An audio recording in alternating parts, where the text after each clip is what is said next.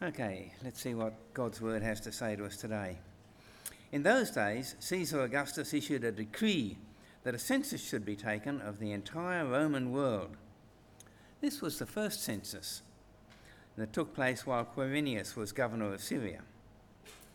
And everyone went to his own town to register.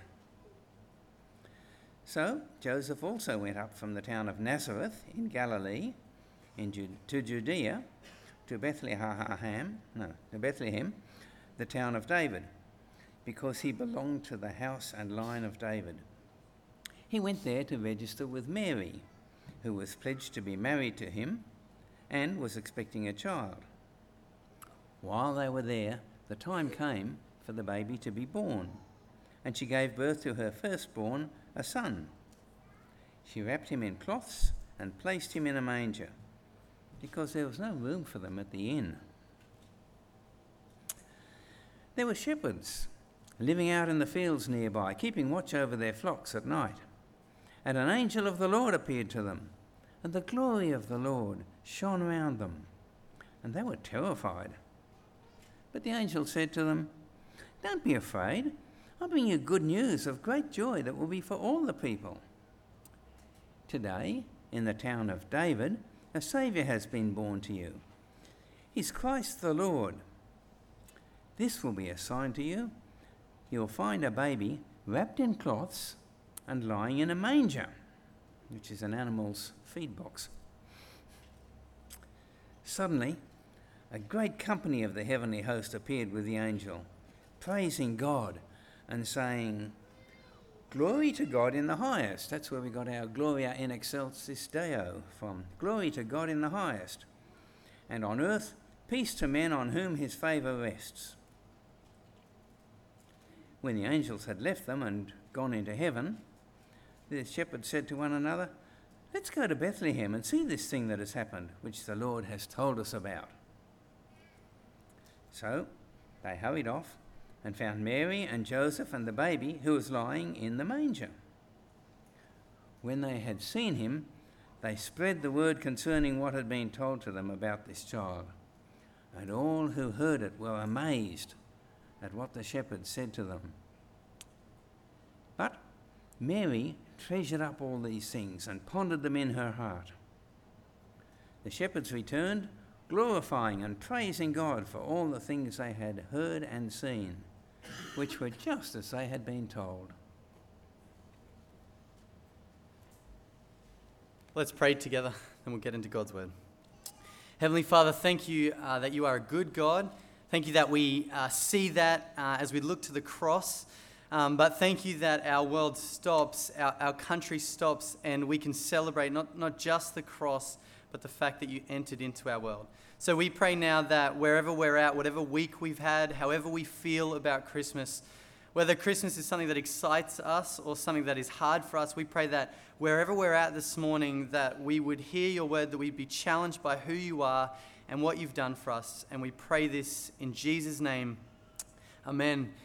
One of our Christmas traditions in our home at this time of year is Elizabeth and I on Christmas Eve go Christmas light looking. Now, I know it sounds lame. I know for many of you it sounds like the worst thing you could possibly do, and maybe even a little bit cheesy, but we like it. And I feel like if you can get away with cheesy things, it's this time of year, like wearing Christmas shirts and going Christmas light looking. So, so we go, and one thing we enjoy is the, the best lights in you know our area. So we look it up, we find the 10 best lights or whatever, and we go and look at some, what, what some guy who's going through his midlife crisis has been working towards for the last six months. We enjoy that. But something else we enjoy is that you can pretty much bank on seeing some sort of dodgy nativity scene in these lights. I reckon about half of the Christmas lights there is some form of dodgy nativity scene, whether it's, you know, reindeer Mary and reindeer Joseph with reindeer Jesus, or my favorite, The Simpsons with, you know, Homer and Marge and Maggie is the baby Jesus.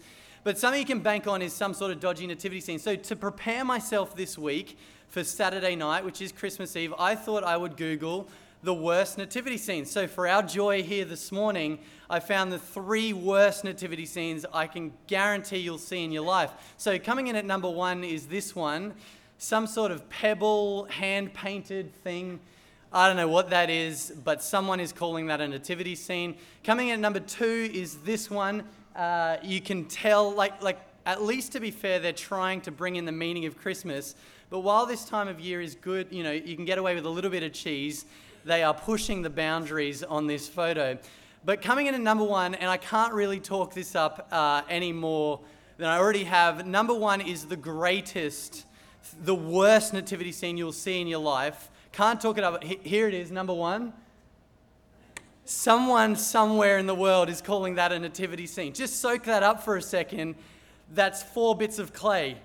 Someone somewhere is calling it a nativity scene. So I don't think, I think I'm prepared for Saturday night. I don't think I'm going to see a worse nativity scene than that. But if I do, I promise I'll put it online for you to enjoy because something you can bank on at Christmas time is seeing an ordinary nativity scene, right? Whether it's at Christmas lights, whether it's on a Christmas shirt, whether it's on Christmas cards, whether you came to church this morning and saw out the front a pretty ordinary nativity scene, which I'm thanking God personally that this year will be the last time we see that ordinary nativity scene. Soak it up on your way out. But we will see ordinary nativity scenes this Christmas, right? It, it, we, we will. Whether it is at lights, at, you know, in the shops at Garden City, whether it's on the cards you get, we will see ordinary nativity scenes this Christmas. And, and so the challenge for us is as we meet together as a church, as we try and reclaim and, and redeem Christmas, the, the challenge for us is how do we, in a world that gives us ordinary nativity scenes with pretty ordinary baby Jesus figurines and dolls, how do we, in this world where we see this ordinary nativity scene over and over again, recognize and remember that this baby is not ordinary at all?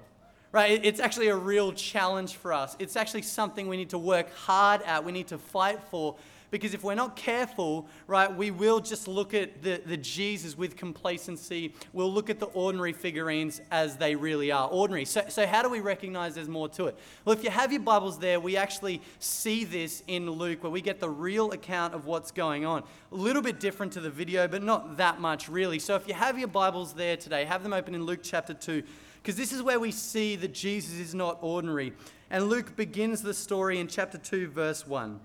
He says this In those days, Caesar Augustus issued a decree that a census should be taken of the entire Roman world. This is the first census that took place while Quirinius was governor of Syria, and everyone went to his own town to register. So Joseph also went up from the town of Nazareth in Galilee to Judea, to Bethlehem, the town of David, because he belonged to the house and line of David. He went there to register with David, eh, who was pledged to be married to him and was expecting a child. While they were there, the time came for the baby to be born, and she gave birth to her firstborn, a son. She wrapped him in cloths and placed him in a manger because there was no room for them in the inn. So, so, in a world where we see ordinary nativity scenes all the time, where the baby Jesus, dolls, and figurines we see are well and truly ordinary, we celebrate that Jesus is far more than ordinary. He's extraordinary. And yet, when we see this story, this account of the first seven verses of how the birth take, took place, the way Luke tells it is actually pretty ordinary. Right? I don't know if you, you pick that up there, but these first seven verses, are, it's actually almost overwhelmingly ordinary. This isn't making reality TV. This isn't making the news. You get none of the details that you want to see in these seven verses, right? If you blink, you'll miss it. Basically, there's a census. David goes, he's of the line of David. Mary has a child. There's no room in the inn. That's it. it it's actually pretty ordinary. Right? It's not making reality, re- reality TV. There's no details that we want to see. There's no weight of the baby. There's no name even of the baby. There's no exact location. Is it a cave? Is it a stable? What does it look like? There's not even any record of the fight that would have taken place when Mary figured out Joseph didn't book a room in the inn. There's none of the details we actually want to see. It's, it's ordinary. This isn't making the news right? This story, if this happened today, it's not making the news. Not like that story we saw this week of the lady who had a baby a day after being told she was pregnant. I don't know if you saw that right? That, that's a newsworthy article being told wrongly that she was two months pregnant, overnight goes into labor, finds out the doctor was wrong. She's eight months pregnant and has the baby the next day. That's a news story to write home about, right? That's something to get excited about, a birth story to get excited about. What we've got in these first seven verses is actually pretty ordinary. It, it really is ordinary. And so we've got to ask the question if we're trying to figure out in a world full of ordinary baby Jesus, dolls and figurines and whatever else, if we live in a world of ordinary nativity scenes, how is this going to help us? Because this too is ordinary. But we've got to realize pretty early on that the birth is not really what we're celebrating, not really the nativity scene, it's actually who the baby is right? And we, we know that, and we actually see that as we keep working through the passage. We're not really stopping and just celebrating a birth in a manger or stable or an animal trough, whatever it is. We're celebrating the baby, and we see that the baby is a big deal, that Jesus is a big deal. From verse 8 to 20, we see it's a big deal, and we see it from how people react, how the characters react in the story. So if you have your Bibles there again, we'll see three reactions from verse 8 to 20. This is what it says from verse 8 There were shepherds living out in the fields nearby, keeping watch over their flocks at night. An angel of the Lord appeared to them, and the glory of the Lord shone around them, and they were terrified. But the angel said to them, Do not be afraid. I bring you good news of great joy that will be for all the people. Today in the town of David, a Savior has been born to you. He is Christ the Lord. This will be a sign to you. You'll find a baby wrapped in cloths and lying in a manger. Suddenly, a great company of heavenly hosts with the angel praising God and appeared, sorry, with the angel praising God, saying, Glory to God in the highest, and on earth peace to men on whom his favor rests. When the angels had left and gone into heaven, the shepherds said to one another, Let's go to Bethlehem and see this thing that has happened, which the Lord has told us about. So they hurried off and found Mary and Joseph and the baby who was lying in the manger. When they had seen him, they spread the word concerning what has been told about this child. And all who heard it were amazed at what the shepherds said to them. But Mary treasured up these things and pondered them in her heart. The shepherds returned, glorifying and praising God for all the things that they had heard and seen, which were just as they had been told. In a world of ordinary nativity scenes, we celebrate that Jesus is not ordinary, and we see that clearly here from the three reactions that we get in this passage the reactions of the angels, the shepherds, and then of Mary. So let's start with the angels. Now, first of all, we've got to get our picture of what an angel is right. I don't know what you think of when you think of an angel. Maybe it is the dude in the video at the start wearing white, singing out of key and sort of weirdly in Latin for some reason. Maybe that's your picture of an angel. Maybe, maybe it's not. Maybe it's something else. Maybe it's um, the, the picture of just someone dressed in white with angel wings you know, hunting around for some good sweet chili Philly because that's the picture we get sometimes on TV. Maybe it's something else. Maybe you've been lucky enough to watch Touched by an Angel, classic 90s TV lately because you've been sick and, and or, or, just at home on holidays and you've gotten to watch that. And so your picture of an angel is just an ordinary looking person that when they do something nice, light shines on them. I don't know what your picture of a, an angel is. Maybe you've actually been given a picture of an angel kind of subconsciously as you've been walking around Coles this Christmas time, because we actually get a picture of what these angels are like in some of the carols we hear. We even sung sort of about it earlier on today in Gloria in Excelsis Deo, or whatever you call that. Um, now, you have to hear me here. I love carols. I love all sorts of carols. Um, I love Christmas time. Uh, I even love this carol, even though I've been singing it for 25 years without knowing what the chorus is. I do love this carol, but a version of this carol actually gives us a bad picture of what the angels look like. So, not the one we sung earlier, uh, a different one. And before we get there, just to save you Googling it, Gloria in Excelsis, as Elizabeth said before, is glory to God in the highest. Right, there you go. You know you're welcome at Christmas time. Wow, you're friends with that one. But here's what this picture of the angels that it gives us in this, uh, in this uh, carol. So here it is. Angels we have heard on high, singing sweetly through the night, and the angels, the, the mountains, sorry, in reply, echoing their brave delight. So, different version to the one we sung before, but still the version we get at Coles. Now, the, the way that this carol uh, is painting the angels is really just that it's all kind of lovely and beautiful, right? They're singing sweetly through the night and the mountains are echoing their reply. It's all beautiful. I mean, the picture in my head is like they're holding hands, skipping along the countryside, playing hopscotch, singing, humming the tune of In Excelsis Deo. The problem with that, though, is the picture we actually get of the angels in Luke chapter 2. I don't know if you saw that, but when the angels turn up, it's not this beautiful picture on the countryside where people are playing hopscotch. The picture is that it's terrifying. It's frightening when the angel shows up. And in verse 13, when there is a great company of angels, it's literally this idea of a great army of angels. An army of angels has shown up, and yes, they're praising God, but they are saying glory to God in the highest. Now, I don't know why in Excelsis Deo is in Latin. I don't think they would have been saying that in Latin. You can argue with that with someone else. I mean, I don't care enough about it, but uh, they say glory to God in the highest. They are celebrating this, and the picture of the angels is not a sweetly one, it's a frightening picture. It's a terrifying picture. But we see their reaction here, don't we? We see the angels' reaction. And as we see their reaction to this, this baby being born, we see that this baby is no ordinary baby. And what we see is we, we do actually see their reaction. We see their reaction here, the angels, how they respond to this baby being born, which is interesting here. See, I grew up thinking for some reason that angels were like God, all knowing, all powerful, they could do whatever they want. But while angels are unlike us in many ways, they, they know who God is, they know who Jesus is, they aren't all knowing. They aren't all powerful. They're different to God. And, and so when the angels turn up here, I don't think they know the full story of what's going on. In fact, in 1 Peter chapter 1, when Peter's saying the gospel, he's telling them about the good news, he, say, oh, he says, Of this, angels long to look into this. So when the angels turn up here, when they're praising God here, I don't think they know how the story unfolds, but they do know that this baby's no ordinary baby.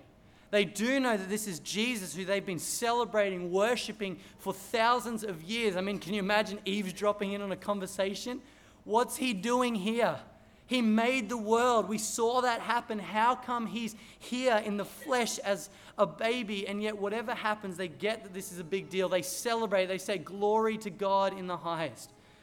Glory to God in the highest. And so the angels show us this is no ordinary baby. The angels respond, react in amazement because this is no ordinary baby. So that's the first response we get from the angels. The second one's from the shepherds. Now, again, we got to get the shepherd picture right in our head. For some reason, the picture of a shepherd that I have in my head is some kid holding a lamb. Pun intended. Angus, Merry Christmas. That was a good pun. Not as good as the one a few weeks ago. I promise I'll stop from now on.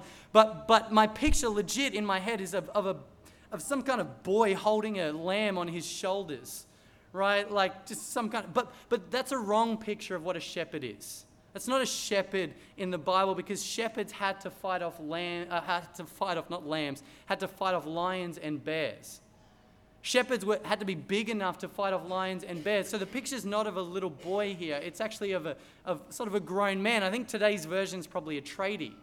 Right? So you can kind of imagine they're sitting around these shepherds. They, they've had a hard day's work. Their hands are rough. They're sinking their third ice break for the day because they've got to stay through the night. They've got to look after their sheep. They've probably still got blood on their shirt from the lions and the, the bears they've been fighting off. They're joking about how the apprentice shepherd couldn't find the left handed staff, right? This is the picture of the shepherds here. They're grown men. They've just fought off lions and bears. And yet, when the angel turns up, they're terrified.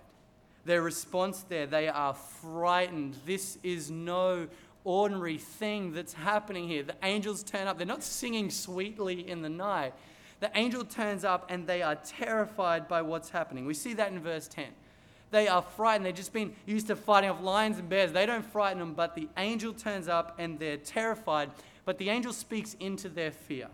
And we see that in verse 10. The angel says, Don't be afraid. I bring you good news. Literally, the gospel. I bring you good news of great joy that will be for all people. And what is that good news?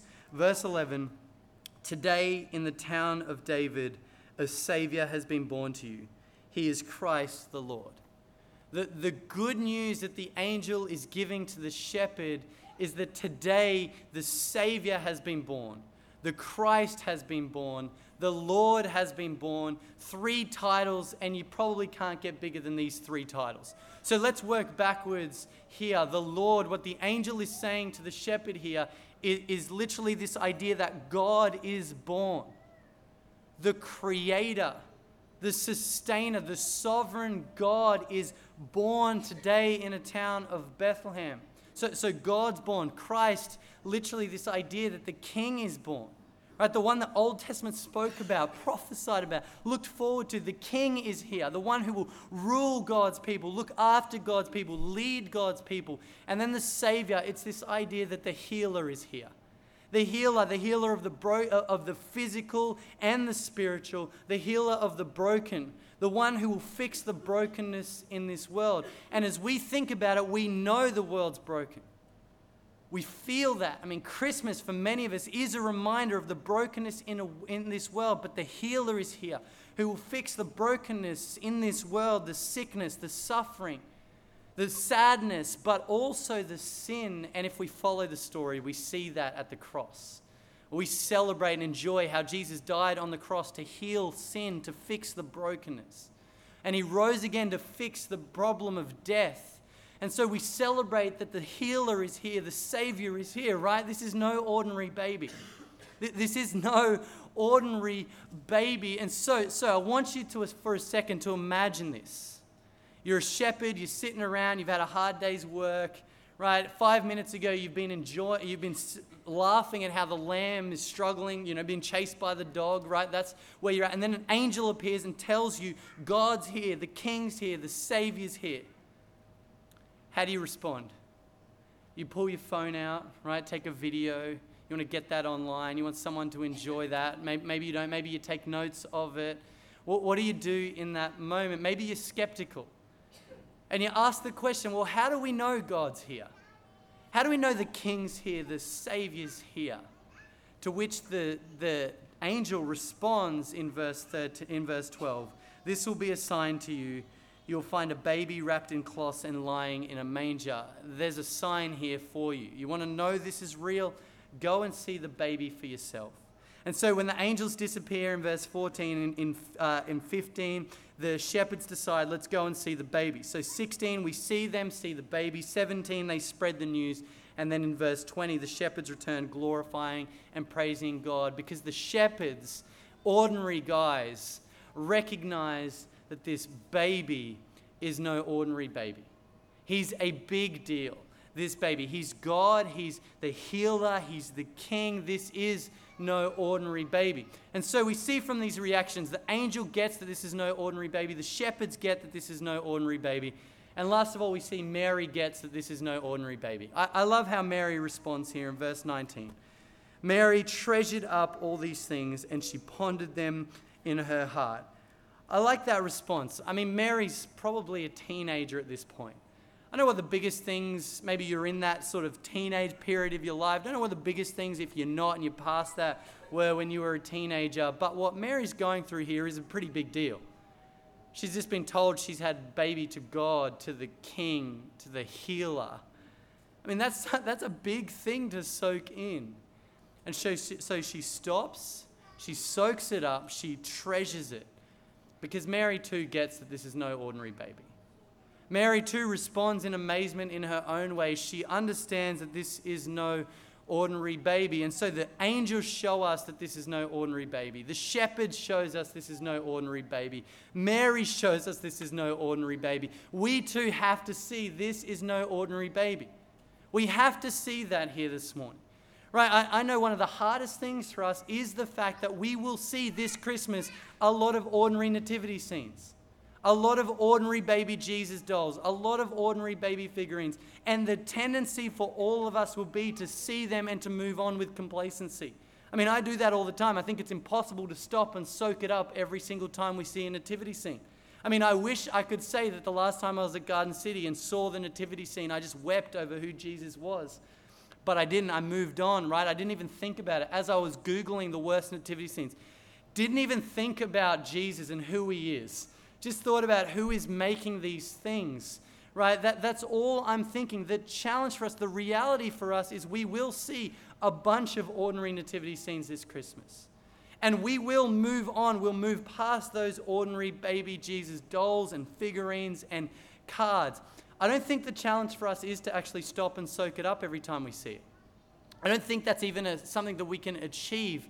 But I do think the challenge for us is that at some point this Christmas, we do need to stop and soak up and, like Mary, treasure the fact that Jesus is no ordinary baby. At some point this Christmas, we have to soak up the fact that this is God, this is King, this is the Savior, the healer, the one who will fix this broken world. At some point this Christmas, we've got to stop and do that. The more we do it, the better. There's one week to go. That's crazy, but at some point, we've got to stop and soak up Jesus is no ordinary kid. He's God, He's King, and He's the Savior. And I think one way to do that is as we meet together, we celebrate that fact. We sing normal songs as well as carols, which we'll sing in a moment to celebrate Jesus is no ordinary baby. But another way is to remember how the story goes on. Jesus didn't save us as a baby, He saved us as a grown man. He saved us as He went to the cross. And earlier this year, we looked at Philippians, and in Philippians 2, we get this picture that Jesus is the Savior, He's the King, and He's God. It's in Philippians 2. You might have heard it before, but this is what it says Jesus Christ, who being in very nature God, did not consider equality with God as something to be grasped. See, He's God, but He made Himself nothing, taking the very nature of a servant and being made in human likeness, right? This is the baby we celebrate. He's God. He humbled Himself and became obedient to death, even death on a cross. He's our Savior. But he rose again, and God exalted him to the highest place and gave him the name that is above every name. That at the name of Jesus, every knee should bow in heaven and on earth and under the earth, and every tongue confess that Jesus Christ is Lord. Catch this to the glory of God the Father. Glory to God in the highest. That's what the angels say. That's what we will say one day when we see our King reigning and every knee bowing to our King. This is no ordinary baby. He's our God, He's our King, He's our Savior. Let's celebrate that. Let's remember that. Let's fight for that this Christmas. Let's pray. God, thank you for Jesus. Thank you that He came into this world. Thank you that um, the God, the Savior, the King entered into humility, in humility, was born in an ordinary animal trough under an ordinary roof in kind of ordinary circumstances, but we praise you that this baby is not ordinary. We celebrate that. We remember that. We enjoy that fact that our God, our Savior, and our King did something to fix this broken world. We pray this in Jesus' name. Amen.